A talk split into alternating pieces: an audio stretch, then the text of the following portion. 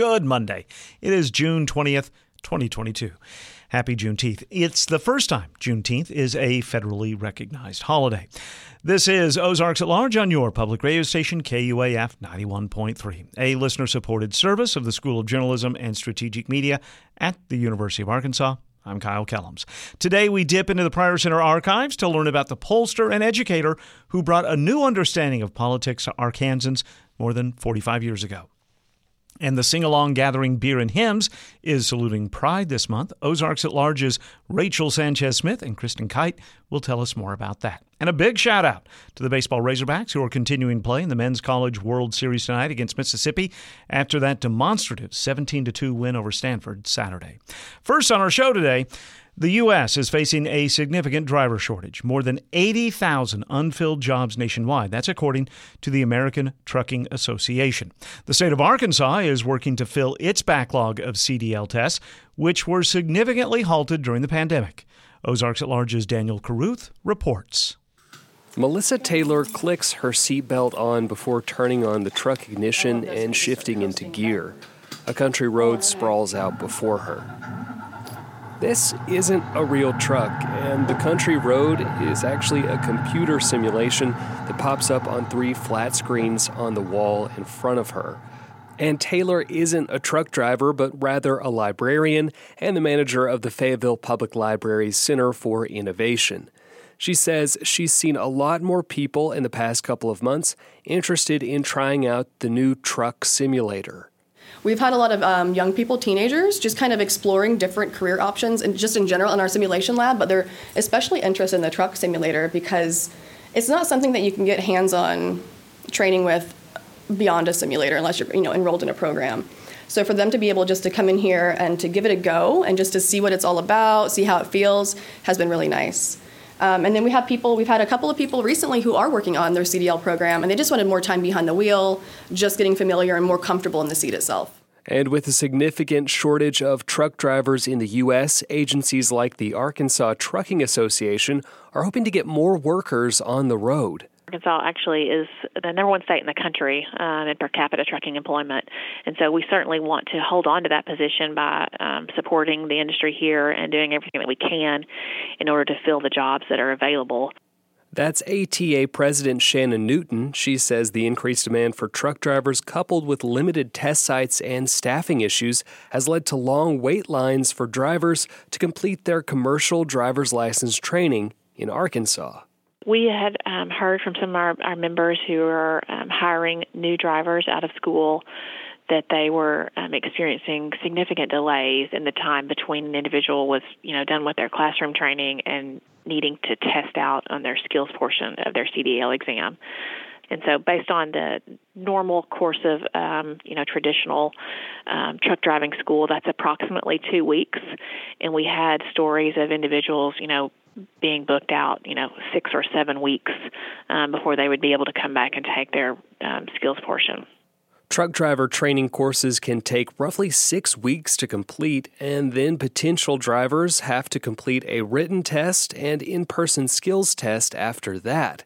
And Newton says waiting for testing sites to open up because of backlogs can lead to problems for both drivers and trucking companies we certainly want to make that process as seamless as possible so that they don't, you know, enter into it and then leave prior to um, completing and, and, getting their CDL. So if that if that happens or when that happens, you know, obviously the trucking companies are having to exert additional effort, um, having additional downtime, and not filling open positions and Newton says the wait times hit a peak during the pandemic as testing sites and driver schools shut down or limited service out of concern for COVID 19. So she got in touch with the Arkansas State Police, who administer the CDL exams, to find solutions. We were made aware of these delays that our companies were experiencing, raised that concern to them, and, and tried to collaborate with them in some you know maybe non-traditional or uh, thinking outside the box and in some ways that we might address that. You know, they were experiencing their own issues um, with staffing, and so there there are some capacity constraints there, both from a, an examiner perspective and then also from um, just a, a, real estate perspective that those skills those skills exams are administered on what they call a pad. And those pads you know only exist at certain locations throughout the state. And so just trying to think about ways that we could utilize both the examiners and and those skills testing pads to the maximum capacity. And those you know solutions included you know making sure that all the staff positions were full, looking at potentially utilizing overtime, uh, whether it was individuals, you know, staying um, beyond their normal working hours during the week or opening up, uh, you know, for some additional Saturday exams over the weekend. And then um, additionally, they looked at, you know, expanding, actually acquiring a, a site at the Saline County Fairgrounds so that they could do additional testing at that site, which increased the capacity. She says they are hoping the efforts will get wait times down from as much as 40 days in some cases to a more manageable two weeks by the end of July. But according to Doug Voss, a supply chain management professor at the University of Central Arkansas, the testing backlog is only part of the reason we're seeing so many trucking jobs up for offer there's some amount of debate as to whether there is a shortage of truck drivers or if there's just a whole lot of turnover in the industry. And, uh, you know, the, the short answer is yes. Voss says traditionally the commercial freight and trucking industry is tough on its workers. It's a very challenging job that requires a lot of drivers to be away from their families for a long period of time. Uh, it has very difficult working conditions. It's a strenuous job. Um, uh, so I'm I'm sure most of us don't like being in traffic, and truck drivers don't like being in traffic either. And it's stressful for them too and slows them down, and they don't get paid unless they're moving. And he says the pandemic has only exacerbated those challenges as more people are ordering online and relying on home delivery services. So now, he says, a large number of that workforce is retiring, and the industry is having trouble recruiting new drivers. Uh, we need to bring in more veterans into the workforce. We need to bring in more females into the workforce, more people of color into the workforce. I mean, we need to start to become more diverse. I think we've made some steps in that regard, uh, but uh, uh, but we need to get out of this mindset that it's just an old white guy job. And uh, um, and there's there's certainly nothing wrong with old white guys, we need everybody. And for potential drivers, there is some good news, though. Voss says wages are increasing and some companies are improving working conditions to make the job more attractive to new workers. So, just in the last two months or so, Walmart recently announced that uh, that uh, their um, starting wage for new truck drivers is going to be around $100,000 a year. And uh, you know, I tend to believe that if the uh, if the average truck driver makes $125,000 a year, that we'll will have significantly easier time finding truck drivers to fill these roles. And back at the Fayetteville Public Library, Melissa Taylor says the truck simulator they have is helping to break down some of those barriers to access for people who maybe didn't see commercial truck driving as a possible career before. Yeah, um, I think a lot of people are getting started on things like simulators, like you said, because of one, the the pure fear of driving a huge multi-ton vehicle barreling down the road but also just the accessibility, right? Um, large trucks aren't available for everyone just to go like, ah, I'm curious about becoming a truck driver. Let me just jump into a truck and give it a try. No, this is a nice, safe place to practice. Um, there's lots of crashes that happen in the simulator, but that's the best place to do it, right? Is in the simulation world, and then um, from there, hopefully, they'll they'll gain those th- that basic groundwork and that um, that comfort that comes with using a simulator, and hopefully, they can take that into a real program. She says the library's simulation lab, which also includes flight, car, and forklift simulators, is open to anyone ages 13 and older with a library card. For Ozarks at Large, I'm Daniel Caruth. All right. Arkansas's jobless rate appears to be holding steady at 3.2%. That was the rate for May, the latest month's numbers that are available in a report released last week. Talk Business and Politics reports the number of Arkansans with jobs in May was more than 1.3 million, a 2.7% increase over May 2021. The number of Arkansas jobs about 2,400 more than in April of this year. A new study from the University of Arkansas for Medical Sciences shows patients with a primary care provider are more likely to get an annual flu shot. The study comes from the UAMS Office of Community Health and Research in Northwest Arkansas.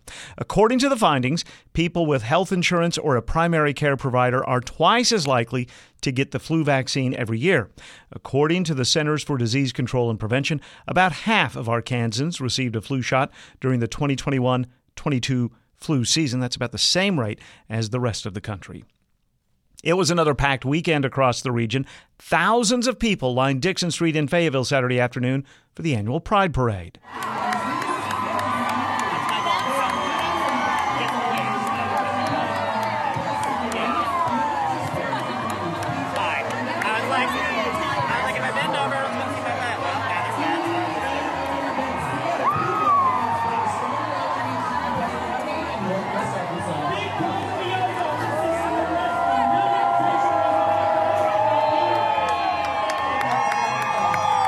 Began with light rain that ended quickly before a steady downpour started to fall at the end. Still, scores of marchers, floats, and corporate sponsored entries completed the nearly hour long event. Then, yesterday, the rain stayed away for the Juneteenth celebration along Emma Avenue in downtown Springdale.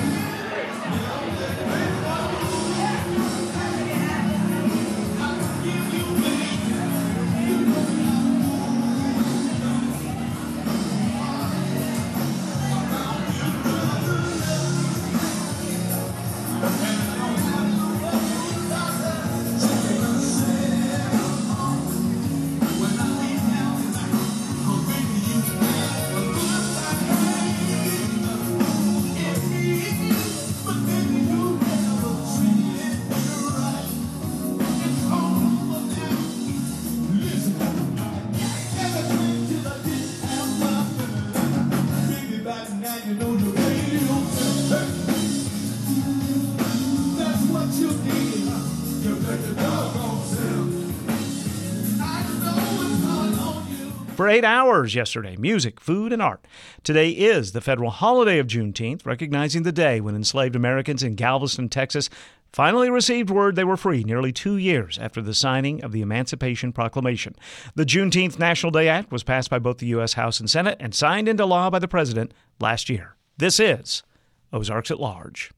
KUAF is supported by Pack Rat Outdoor Center in Fayetteville, serving Northwest Arkansas since 1973 with backcountry and urban footwear, clothing, equipment, and more. PackRat is dedicated to conservation and waste reduction. PackRatOC.com for online shopping, shipping, or curbside pickup.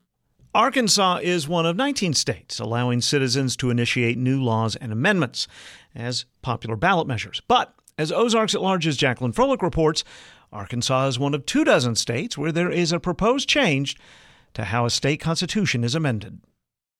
Not only do Arkansas voters have the constitutional right to initiate legislation, voters are legally allowed to initiate constitutional amendments and repeal legislation via veto referendum. Arkansas was a state uh, which really uh, was where voters were pretty keen on getting involved in uh, the policymaking process. Jay Barth is emeritus professor of politics from Hendrix College. And of course, it's there's been a lot of change to it over time, and especially in recent years, the legislature has tried to put some limits on it. Uh, but it is still, um, you know, a pretty expansive uh, uh, power of the people uh, to uh, change uh, laws and, and, the Constitution itself. And it's pretty rare that a southern state um, has this. For the most part, direct democracy uh, is primarily a, a phenomenon of the West, of the Western United States. The historical foundation for ballot measures can be traced to Thomas Jefferson back in 1775. He proposed legislative referendums for Virginia's state constitution, engaging citizens in the process. More than a century later, states began to adopt popular ballot initiative laws. U.S. citizens have since passed ballot policy reforms to improve education and access to voting rights, to control gerrymandering and taxation, to expand Medicaid, and legalize casino gambling. In recent years, many states, including Arkansas, have approved ballot measures to legalize medical marijuana. A petition is currently circulating in Arkansas to legalize recreational pot this election cycle. You know, about half the states have some element of direct democracy. Um, fewer than half have the kind of process through which the petition can be used by voters to get measures on the ballot and then have the voters vote on those measures. So we're talking about 20 states. Um, the rules are different in every state in terms of the number of signatures, the percentage of voters who are needed to sign signature uh, signatures on petitions, um, and then the the rules vary in terms of what percentage of voters actually have to vote in the affirmative. And Arkansans, Barth says, have access to a more pure form of direct democracy. With uh, the initiative of of laws and the constitutional amendment, uh, with the referendum that allows voters to turn away or turn down a, a legislative act, um, and then, um, but Arkansas does not have, uh, except in just a handful of elections, does not have the recall.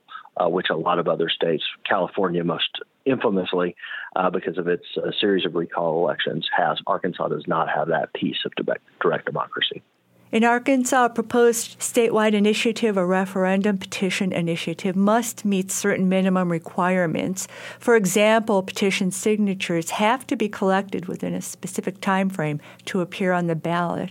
For a constitutional amendment, more than 89,151 petition signatures are required.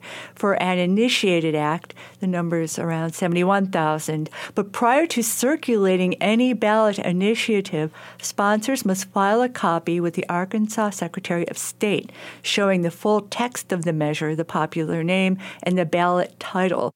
Approval of the petition to place it on election ballots happens after the required number of signatures are collected and submitted, not before.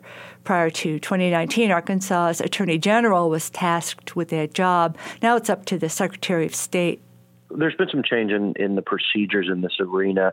You know, historically, this was an area where uh, the attorney general really had a lot of hands-on activity with every stage of the process in terms of the approval of language, the ballot title, et cetera.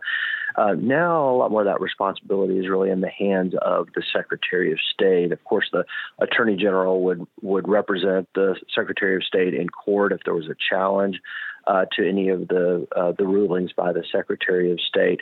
So there is a lot of uh, there is a lot of power in those uh, administra- uh, by those administrators before it ever goes to the people at all. Proposed initiated ballots in Arkansas are rejected by state authorities, especially for having unclear or vague language. I think that it's it's very clear that that, that General Rutledge was probably um, among the most aggressive in terms of uh, stymieing uh, efforts to to change um, the law or the Constitution, you know, to allow um, new uh, new measures. Uh, but it's also important to recognize that you know some of the legislative actions during the last number of years have also been limitations on this process because of of the uh, affidavits that are now required of those individuals who are collecting uh, petitions that they get you know, in essence, background checks before they ever go out on the street. That makes um, the whole process more complicated and more costly.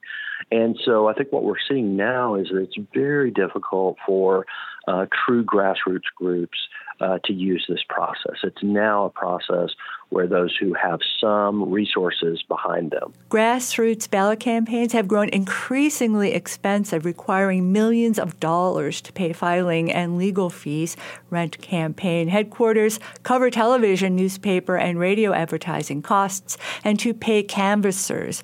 Those who physically circulate petitions on town squares and in shopping districts to obtain verified voter signatures. Fairly significant money uh, can uh, can get things on the ballot now.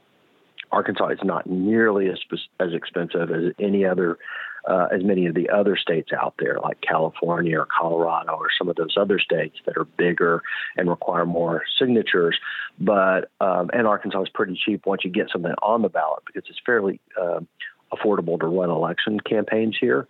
Uh, but um, it is um, that that process of getting things on the ballot is now a situation where it's really hard for grassroots groups to get it done. This summer, a statewide initiative petition drive is underway to place the question of an Arkansas constitutional amendment to legalize recreational marijuana for adults on the November general election ballot. The Arkansas State Legislature has referred three constitutional ballot amendments, which can be viewed on the Arkansas Secretary of State Initiatives and Referenda ballot link. One referred measure is Arkansas House Joint Resolution 1005. It aims to reform the ballot initiative process by raising the number of votes required to 60% rather than a simple majority. Again, Emeritus Professor of Politics Jay Barth if it is more difficult for the people to change policy at the ballot box, that inherently gives the um, the legislature um, more power, more oversight of, of policy. So it it it really is a, a way in which it stymies the, the ability of uh, of voters to really change policy uh, themselves. Um, and so it really uh, would do, I think, significant um, harm to the direct democracy process in the state. Um, some people would argue that that that's a good thing because uh, you know voters are are not as informed and it should be left with the legislature to make decisions. But we know now that you know the legislative body is probably on many issues more conservative than the Arkansas electorate as a whole. As conservative as the electorate is, the, the legislature is even more conservative. And we do know that there are a number of, of um, issues that have been where there has been policy change as a result of uh, direct democracy. The referred ballot measure by lawmakers to reform direct democracy in Arkansas has polled poorly, but moneyed conservative interest group campaign advertising could change minds as we progress into the autumn election season. Article 5, Section 1 of the Arkansas Constitution, which allows the people to propose constitutional amendments, states no legislation shall be enacted to restrict, hamper, or impair the exercise of the rights herein reserved to the people. So, if it were to pass, House Joint Resolution 1005 will likely face legal challenge. Lawmakers in two dozen states last year introduced bills that would impede direct democracy, according to the Progressive Ballot Initiative Strategy Center. To learn more about the process and how to run a citizens' ballot measure campaign, including insight into the enabling legislation that allows it, the Arkansas Secretary of State has published an online 2022 Initiatives and Referenda Handbook. For Ozarks at Large, I'm Jacqueline Froelich. This is Ozarks at Large. Now, here's Steve Barnes. Good evening, everyone, and welcome to Election Night 1978 on News Scene. Something old and something new this year. Old, or should we say familiar, Jim Ranchino back for his fifth election season with News Scene, his 10th Democratic primary. Welcome back, Jim. Thanks, Steve. This is Ozarks at Large. With me in the Anthony and Susan Hoy News Studios, Randy Dixon with the David and Barbara Pryor Center for Arkansas Oral and Visual History. What did we just hear, Randy? We just heard the uh, beginning of election coverage from the primary in uh, 1978 with, you, I'm sure you recognize the name Steve Barnes, but you may not recognize the other name, Jim Ranchino. I do not. I, and again, I think for people who didn't grow up in, with Central Arkansas TV stations, they may not. Right, or a certain age. Right. Because he was only at the station for eight years. He did five election cycles. And um, he was. Uh, he was a professor, a political science professor at Ouachita Baptist University in Arkadelphia, and um, he was probably one of the first media pollsters in Arkansas. And we'll get into that a little more in a minute, but this guy was really unique. Um, and he brought something to Arkansas and to Arkansas media and Arkansas politics that had never happened before. And this is we're talking the 1970s. But um, can we listen to a clip first? Yeah. This is Steve Barnes uh, talking with Jim Ranchino, and he talks to him about the process of polling. Polls and, and public opinion sampling is, is a, uh, an art or a skill or science that's uh, quite mysterious to most of us. Uh, should it be? Well, it's it's actually not a mystery. Uh, those of us in the business say it's half art and half science. Uh, uh, the the science is that there there are some statistical procedures that you go through that. anybody in, in college, for instance, could learn in about five or six weeks, and that's how to draw a sample and and what to look for if there are mistakes in the sample and that kind of thing. The art comes in on how to ask the questions, and that's the real key thing. Uh, most errors that occur in survey work do not come from bad samples, they come from bad questions. And so over the years, you have to work at asking the right kind of questions that you'll get an objective information. He was a professor of political science at OBU. Yeah, beginning in about 1965. And uh, had been working there for some time and started doing his own independent polling. Uh, really was a, a, scholar of, of politics and specifically statistical uh, polling and scientific polling. And, um, you know, this eventually caught the attention of, of KATV. And Jim Pitcock hired him. Jim was the news director. News director. Um, and he, uh, Jim Ranchino, became a major part, a uh, very integral part of the Channel 7 news team, especially around, uh, obviously, election time. But, um, you know, I talked to Jim last week, and he explained the you know the rarity of such a move from a television station and what he brought to the table as far as uh, election coverage. And uh, this is what Jim had to say. Well, he actually started polling in the media. Uh, to my knowledge, uh, none of the television stations, none of the radio stations in Arkansas, and uh, uh, the D- Democrat or the Gazette, they had never done polling on a political race. Most of the polling had been done by the campaigns. And if the numbers were good, they would release them. And if they were not so good, it remained a secret. So, uh, starting in 1970, uh, Jim started working uh, for us. Ranchino's first election was the primary runoff in 70. And the big race that night was the Democratic gubernatorial runoff between uh, former Governor Faubus, Orville Faubus, and this relatively unknown lawyer. Yeah, from Charleston named Dale Bumpers.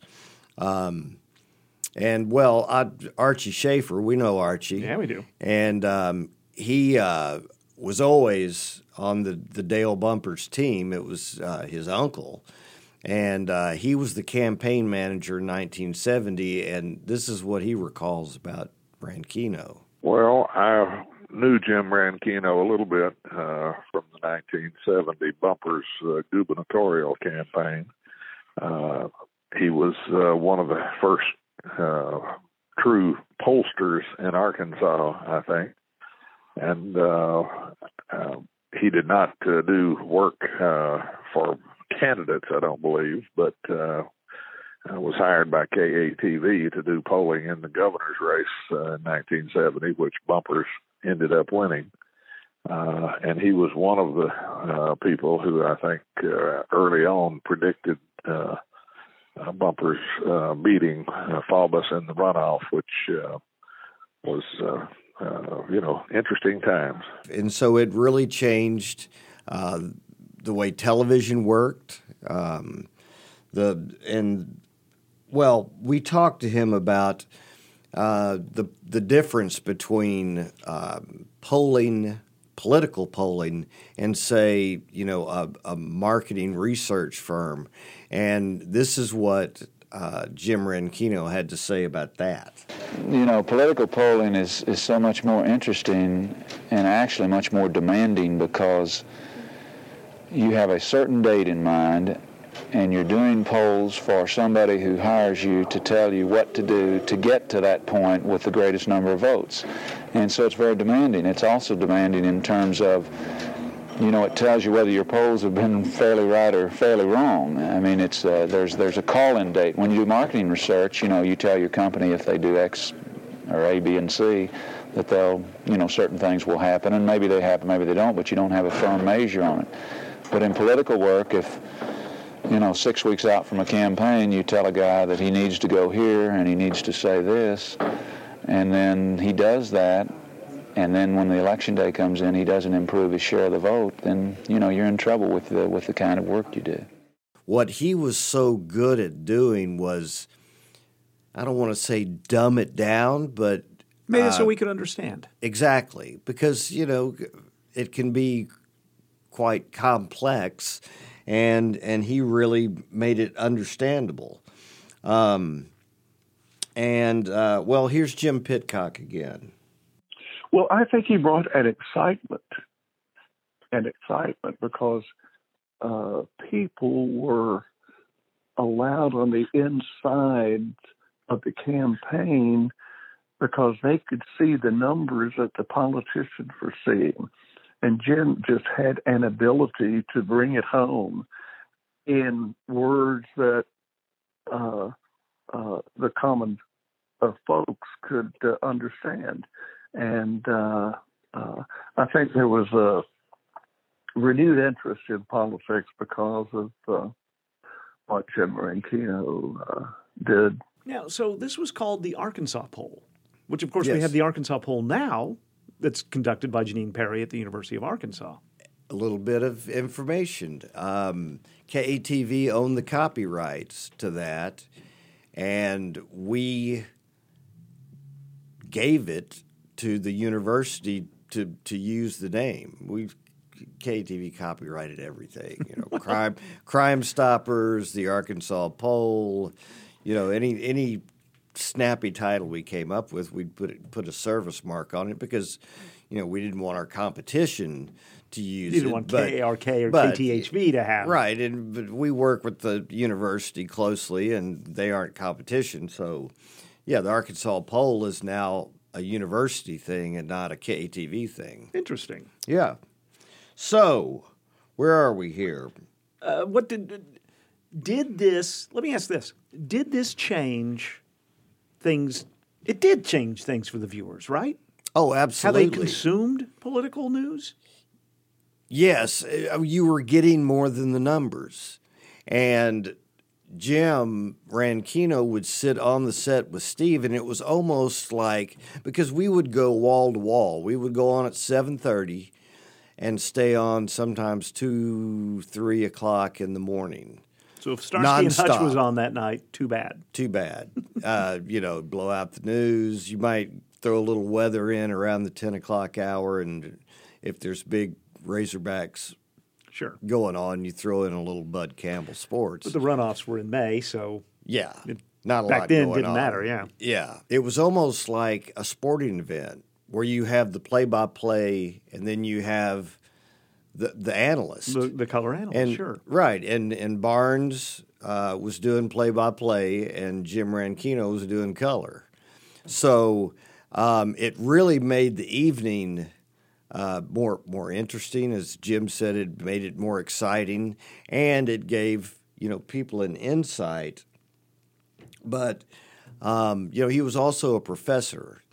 So let's kind of go back in time and pretend like we're in a uh, political science class with Jim Ranchino, and um, well, here we'll, we'll hear a few pearls of wisdom, political wisdom from him. Um, but this first one, he has some advice for candidates. A a good politician will stay away from the controversial issues, and if he does have to take a position on a controversial issue, he may hedge a little bit. That, that's the point. And uh, usually, the, the candidates do the best that are able to keep a, a kind of open position on most of the controversial positions. Uh, several politicians in, in this state have been very adept at, uh, at, at doing that, and it pays off for them. He also addressed because and it's something you hear still. Like the polls become the dog wagging the tail, right? Yes. Oh well, that the bandwagon effect. If that person is now leading the polls, that's who I'm going to go for. And well, that's a and when you're criticism. talking East Coast and West Coast, the, Sure. the time zone differences. So you know you could call a race. The idea being, if you're a voter in, say, Sacramento, and you hear that um, Jimmy Carter has won the election, and you were for Gerald Ford, you're not going to go, and that could hurt down ballot because now you might not be voting for the candidate you thought about for governor or whatever because you're just sitting it out because the big race is over. Right, and Jim Ranchino says that's not true. Yeah. And all of the documented studies so far have indicated that polls do not influence the actual outcome of an election. The best example is we have published polls every presidential election year, and those polls come out on Monday night before the election and say the election will turn out this way. And if they unduly influence the voter, then those polls should be more in favor on election day of the person who's ahead, and that's never happened. When it says it's going to be 61-39 Nixon over McGovern, that's what it turned out. Uh, also, too, we've even had studies on election day showing that when a network calls the election back in another time standard, that the people out in California go ahead and vote for the loser. They go ahead and vote for the person they think that they're. And we've had now four presidential elections studied that way. And there's been no indication that even a call, uh, an early call of the election unduly influences voters. Uh, there's no question some polls can influence people who give money to campaigns. No question about that. Money people like to be with a winner. All right, well, now let's fast forward to November 7th, 1978. It was the general election in Arkansas. A midterm year. Huge, yeah. It was big. And the big race that night was the gubernatorial match between then Attorney General Bill Clinton and Republican candidate Lynn Lowe.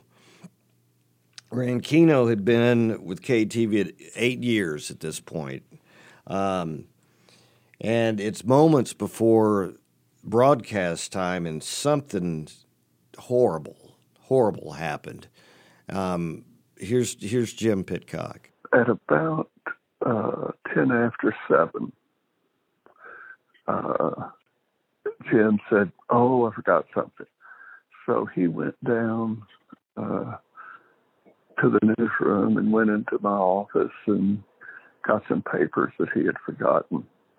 And he came back toward Studio A and he ran up the stairs, ran into the studio, and uh, uh, I believe I was talking to Steve at the anchor desk, and uh, Jim Ranchino collapsed uh, and fell on the floor of the studio.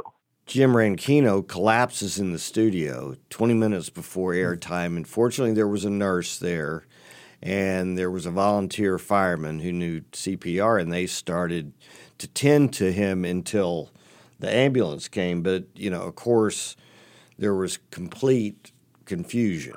And we were just all in a state of shock. I mean, we couldn't believe it. We just couldn't believe it. And here you had to go on with election coverage. Yeah, here's Steve Barnes at the anchor desk, and uh, we're going to go on the air. And I walked over. I said, "You okay?" He said, "Yeah, yeah, yeah, I'm fine." And he and he and Jim Ranchino had really become over the previous eight years. He and Jim Ranchino had really, really become good friends. Once again Jim Pitcock talking.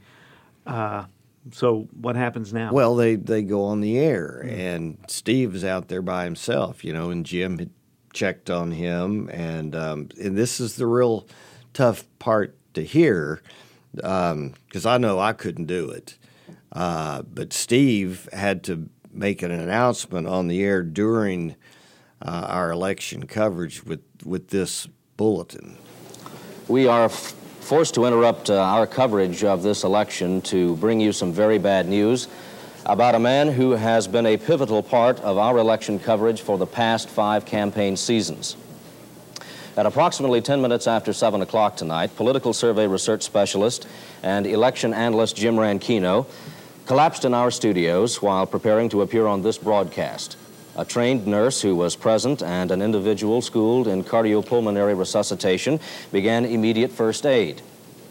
Trained emergency medical personnel arrived within minutes, and they rushed our friend to St. Vincent Infirmary, where cardiac specialists were awaiting. But despite what we feel certain were the best efforts of everyone involved, our friend and colleague Jim Ranchino died tonight. Once again, our friend and colleague Jim Ranchino died this evening. All of us at Channel 7 have lost a dear friend and colleague, and we ache for his family. One person that Ranchino had become really good friends with was the newly elected governor, Bill Clinton. And that night at his victory speech, he even mentioned mm. the, the passing because he had just found out about it that night. Um, but the next day, uh, newly elected U.S. Senator David Pryor had this to say about his friend, Jim Ranchino. Jim Ranchino was probably one of the most unique individuals and characters, and I say that in a complimentary sense because he was he was his own person. And Jim Ranchino, somehow or another, last night, election night, was not the same. And it's it's I don't know. He is a part of our election process here in this state. Jim Ranchino was synonymous with election nights in this state. I have been very, very intrigued by uh, his projections, his way of trying to analyze why people make the decisions the way they do. I've also been, uh, from time to time, I've disagreed with, with Jim Ranchino, but we always disagreed in a fashion where it was pleasant. And, and just recently, I've had the opportunity to be with him just to talk about matters. And he's a, he was a great man. He was a, a part of KTV. He I started in July of 79, so he was just a little before my mm. time, but I heard stories about him for years when I started there. And as a matter of fact, his son, Tony, uh, still works for the station. He's been working oh, there for more than 30 years. And uh, he's uh, been a great KATV employee and just sort of carried on the Ranchino name. All right. Uh, you can learn more about this and so much more about Arkansas history by just going to the Barbara, by just going to the David and Barbara Pryor Center for Arkansas Oral and Visual History. Just put that into a search engine and it'll take you there. Thank you, Randy. Thank you. I'll see you next week. Yes. Ozarks at Large is underwritten, in part, by the Walton Family Charitable Support Foundation.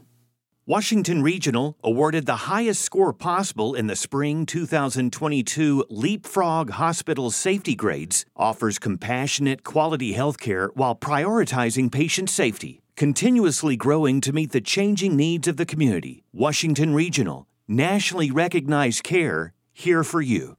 This is Ozarks at Large for Monday, June 20th, 2022. Thanks for being here. The number of people attending two and four year colleges and universities in Arkansas has been dropping and is expected to continue on a downward trend. On Arkansas PBS this week, Dr. Maria Markham, director at the Arkansas Department of Higher Education, said some declines were unavoidable. We anticipate continued declines. We are on trend with what's happening nationally. Um, you know, there are several factors that play into this. One is just the general population shift. We have fewer students who traditionally engage in higher ed uh, turning 18, and the only way to have more 18 year olds is to be born 18 years ago. Markham said a significant number of high school graduates are choosing trade skill programs like plumbing or welding over colleges or universities. According to the latest estimates from the National Student Clearinghouse Research Center, post secondary institutions across the country have lost almost 1.4 million students since the beginning of the pandemic. Summer's almost here officially starting at 4:15 tomorrow morning. Ozarks at Large's Matthew Moore is continuing his survey of local bookstores for summer reads today by asking the folks at Pearl's Books in downtown Fayetteville for some suggestions. This is Ozarks at Large. I'm Matthew Moore. We continue our summer reading list with our friend Daniel Jordan, co-owner of Pearl's Books in Fayetteville. Daniel, thanks for joining us. Yeah, happy to be here. We have some summer reading suggestions. We have some for younger readers. We've got some for not quite as young readers. Uh, Daniel, we're going to start with the kids' books, right? Yeah, yeah. So, first I have uh, Where's Bluey? which um, do you know what Bluey is? I am familiar. Yes. Uh, it's a hilarious uh, animated kids show, but this is like basically a Where's Waldo, um, but with Bluey characters. Ah. So it's a search and find book. On each page, you know, it tells you what to find on the left, and then the picture of like a messy room. You have to find find those items in the room. So it's really good for for kids on a road trip or for kids stuck at home for a while um, over the summer. It's also fairly challenging. Yeah. I, have thumbed through and, and had trouble finding some of them, but yeah, super fun. I love Bluey. That's awesome, and and it's a it's a way for parents and children to kind of engage together, to Yeah. work, to find it together. Totally. Um, that's awesome. Okay, Yeah. so what do we have next here? Next, we have Swim Team, and this is by Johnny Christmas. It's a middle grade graphic novel um, about this this girl who moves to a new new town, new school. So she's making new friends. Uh, all of a sudden, she she finds herself on the swim team, which she had never known how to swim before. Um, it was like the only elective that was left, and so she learns the value of friendships, um, how that those can help help you overcome anxiety and um, nervousness about new situations um, and being thrown in um, to a totally new situation. She finds a friend right away um, who helps her overcome those fears and anxieties. My favorite thing about it is it's a very colorful, well illustrated book. And then when she has some anxious thoughts, um, it's like big, bold um, black letters Ah, yeah. um, Oh, that kind of like take over the frames. Um, so it's really, uh, it's a very good uh, illustration of how anxious thoughts can kind of Yeah, it's a very good take over. visual representation for, especially for young readers to kind of, uh, you know, personify anxiety. Yeah, yeah, for sure. Which you know, those are those are thoughts that, that kids are having. Um, it's good to address them in, in the books that they're reading. That's awesome. Okay, we have a we have kind of a travel style book, kind of a get out of your house and go explore book here. Exactly. Yeah, the Riverman's Guide to the Kings River. Hmm. This is by Doug Allen. Um, he's a local guy, super nice, nice guy. He um, he's lived in Fayetteville and born and raised in Northwest Arkansas. This is a guide that's great for people who want to fish the Kings River, um, for people who are floating the Kings River, or really just for people who want to learn more about the history of the Kings River, the geography. So it has, you know, everything that you're looking for in a guidebook. You know, regulations on fishing and your recommendations for good outfitter shops and things like that. So, yeah, this is great for folks who have already done the Kings River and want to get dig a little deeper, or for people who are new to the area wanting to explore um, what the Kings River has to offer. Yeah, my father in law has decided uh, that this summer he's going to go fishing as much as humanly possible. Awesome. Sounds like a book right up his alley. Yeah, yeah, totally. Okay, so now we have some more adult style books here. What do we have to start out with? So, The House in the Cerulean Sea by T.J. Klune. This book has been on my list for a long time, and I finally read it like a month ago and absolutely loved it. Hmm. Uh, it's a really heartwarming story. It's about this guy who uh, he works for the department in charge of magical youth. Um, so he's in charge of looking over the orphanages um, for these magical children and making sure that they're following all the rules and regulations. So he's a really type A personality, really stickler with the rules.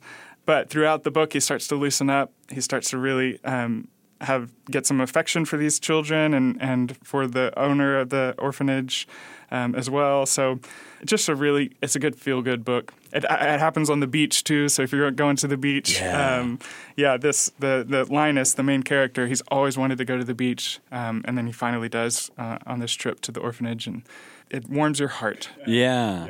Well, speaking of warming hearts, we have Chuck Klosterman here. Oh, yeah. Uh, people who, you know, read Chuck Klosterman, you either have an opinion about him or you don't. And uh, this is his latest book. Yes, the '90s. I love Chuck Klosterman. He, I feel like he could talk about anything, um, and and you know spend pages talking about it. He covers basically a lot of the pop culture from the '90s, but he digs deeper um, whenever he's talking about something like Garth Brooks or something like that. Like he finds out what the significance of it is culturally, what it means for how we thought about um, pop culture, about um, country musicians at the time.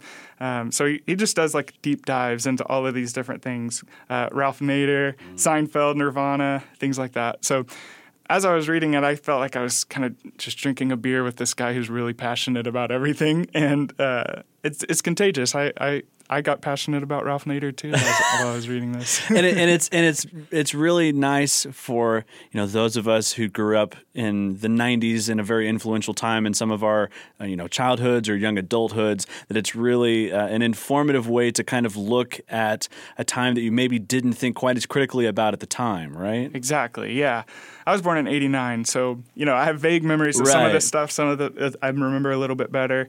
But yeah, I think it, I think it'd be good for um, you know someone like our, like my age maybe who who um, who has some small memories, and then also for folks who maybe are a little bit older and remember some of this stuff a little bit better.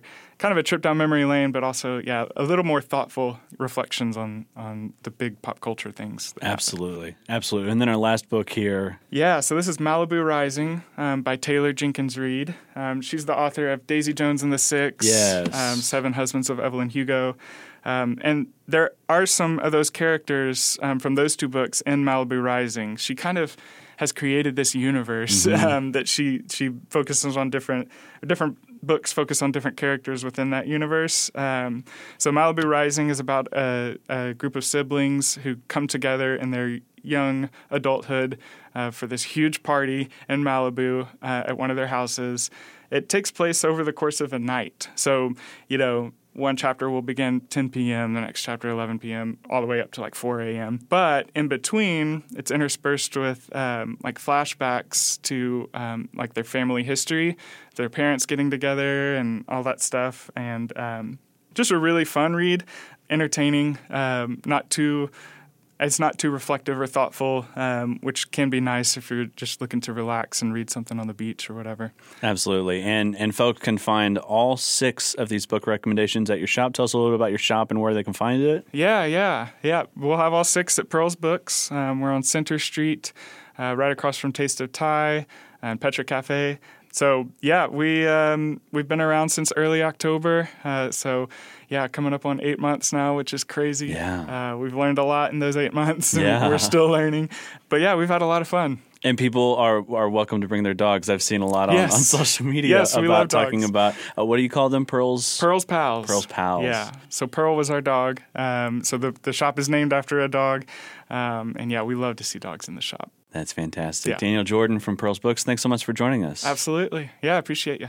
You can see that full list of books from Sarah as well as the rest of our summer reading list on our website at ozarksatlarge.com. G'day, my name's Weston Red, and I'm the host of If That Ain't Country, heard Saturday evenings on KUAF. Now, my favourite thing about summer is cranking up the AC in the car and heading home after hitting Riverside Park in West Fork for a walk with my daughter. And that activity goes great with another of my favourite things, KUAF, because around that time I can usually catch the second hour of 1A and sometimes fresh air, then Ozarks at large. Now, back when I was living in Australia, I used to catch All Things Considered on the radio and was fascinated by its in depth, balanced reporting style. When I moved to the US and Arkansas, KUAF became my go to station for the same reason. My favourite on air personality is definitely Jacqueline Froelich because I love her voice on Ozarks at Large stories. The kind of journalism provided by KUAF is increasingly rare and very worthy of our support. I support KUAF, and you can too by heading over to supportkuaf.com and making a gift right now. I love you, KUAF. And we love you, Weston Red. This is 91.3 KUAF, Fayetteville, Fort Smith, Bentonville, and Drakes Creek. Contributors today included Daniel Caruth, Jacqueline Froelich, Matthew Moore, and Randy Dixon. Timothy Dennis produced our program. Additional material on today's show came from our good friends at the KUAR newsroom. KUAR, public radio for Little Rock and all of central Arkansas. All right, we're scheduled to be preempted at noon tomorrow for NPR's live coverage of the congressional hearings regarding the January 6th violence at the United States Capitol. We do plan to have a show for you tomorrow night at 7. And by the way, there has been a change in the Thursday scheduling original I won't tell you when it was originally going to happen. I'll just tell you that now the hearings are supposed to start at 2 Thursday afternoon. You can always listen to us by using the KUAF app. You can also archive us through the KUAF Ozarks at Large podcast, the Ozarks at Large podcast available wherever you already get your podcasts. Thanks so much for being with us on this Juneteenth holiday from the Carver Center for Public Radio. I'm Kyle Kellams. Have a great rest of your Monday. Be safe. Talk again soon.